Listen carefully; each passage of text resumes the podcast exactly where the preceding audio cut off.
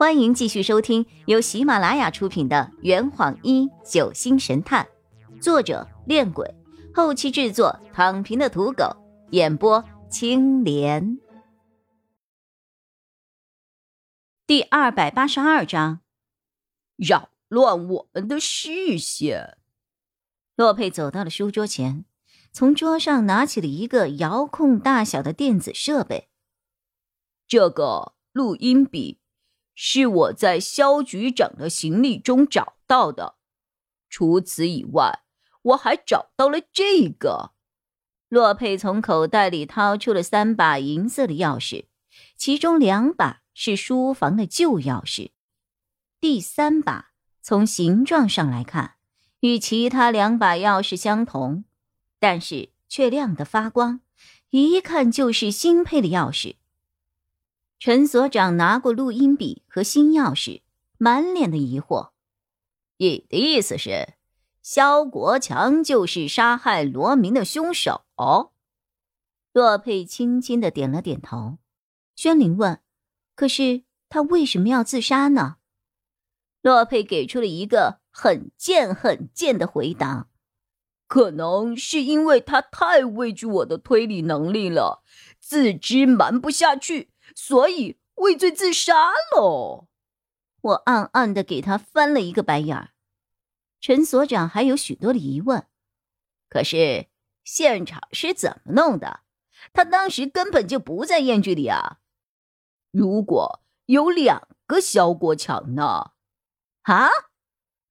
于哥摸了摸下巴，也是说易容术。洛佩点了点头，不错。我已经请岸上的朋友帮我调查过了，肖国强拜访的那个朋友李强根本就是虚构出来的。那个李强拥有和他相同的面孔，当然了，用的是假面。案发当晚，肖国强向张秘书问来了汽车钥匙，当着所有人的面离开了宴居。与此同时，带着肖国强假面的李强偷偷溜进了燕居，躲藏在某个隐秘的角落里。他趁林雨涵第一次离开书房的时候，就悄悄潜了进去，悄无声息地将燕居的主人罗明杀害。事后，他在现场留下了这支定时播放的录音笔，布置了一个假现场，然后切下了罗明的手指，带着他的手机一同离开了现场。当然，临走前，他还用自己早已配置好的书房钥匙从屋外锁上了房门。因此，从他在9点10分给周律师打出第1通电话到10点钟发现尸体的这段时间里，书房里其实只有死者1个人。等等，陈所长打断了洛佩的话，按照你的这个说法，那罗明的手机又是怎么回到书房里的？他又是怎么样将书房里的录音笔给带走的呀？洛佩转向了所有人，耐心地为大家解释着。不要急，听我慢慢讲。这起案子其实并没有大家想象中的那么复杂。第一是案发时间的问题，袁法医给出了科学死亡的时间是晚上8点半到10点半之间。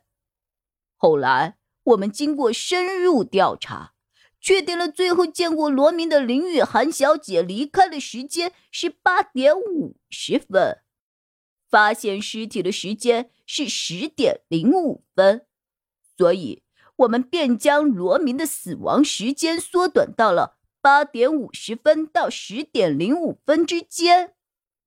就像刚刚我说过的，案发当晚9点到10点这段时间内，书房里只有罗明1个人，因此罗明的死亡时间就只能在8点50分到9点10分之间。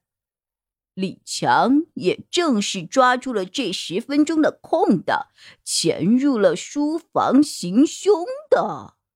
杀人后，他在书房里留下了那支早已经准备好的录音笔，目的就是为了给大家造成罗明一直在书房里和某人谈话的假象。萧国强与罗明是相交多年的挚友，他非常清楚自己这个朋友不喜欢在谈话的时候被人打搅，也正是利用了罗明的这个特点，才会想到用这样的方法来扰乱我们对死亡时间的判断。第二个，杀人凶器的问题。袁法医早上打电话告诉我，在从燕居带回去的所有刀具武器上都没有检测出罗明的血迹，也就是说，凶手行凶之后将凶器带离了现场，或者是藏在燕居内大家都找不到的地方。实际上，答案是前者。第三，那几通电话的问题。凶手拿走罗明的手机，并将他用来指纹解锁的右手大拇指切下带走的目的有3个。首先，凶手使用变声器模仿罗明的声音打电话让张秘书守在燕居外面，让他成为真萧国强返回燕居时的目击证人。其次，为了浑水摸鱼，凶手将案发现场布置的就像是激烈打斗过的场面，目的就是想让我们认为凶手是一个强壮的男人。为了强化我们这种想法，他故意给自己身材相仿的刘老板、李医生和周律师分别打去了电话，将他们全部叫来了燕居，增加犯罪嫌疑人的数量，以扰乱我们的视线。这坛已经喝完了，你猜出凶手是谁了吗？啊，老板，拿酒来。更多精彩，请关注青莲嘚不嘚。